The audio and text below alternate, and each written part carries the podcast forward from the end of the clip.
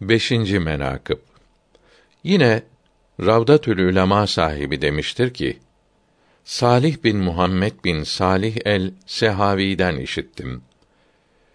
İsnad ile Ebul Cerrah'tan, o da Ebul Alkama'dan hikaye eder. Ebul Alkama dedi: Bir büyük kafile içinde bulundum. Emirimiz bir şahs idi ki onun emriyle göçüp onun emriyle konardık. Bir menzile vardık. O şahs Şeyhaynı radıyallahu anhuma şetmetti, kötüledi, yakışmayan şeyler söyledi. Biz nehyettikçe kesmedi, vazgeçmedi. O gece rüyamda gördüm. Sabah olup yüklerimizi yükledik. Bentlerimizi ıslah eyledik. Emirimiz tarafından emir bekledik.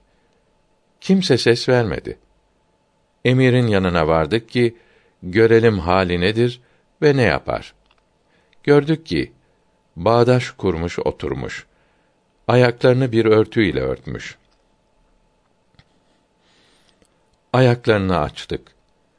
Gördük ki neuzu billah ayakları hınzır ayaklarına dönmüş. Hayvanı eğerleyip hayvanına bindirdik. Bir kilisenin yanına geldik ki orada domuzlar otlar. Hemen hayvanından aşağı sıçrayıp iki ayağı üzerine durdu.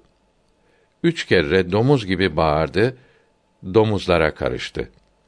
Onlar gibi domuz oldu. Hatta onlardan ayırmak mümkün olmadı. Neuzu billah.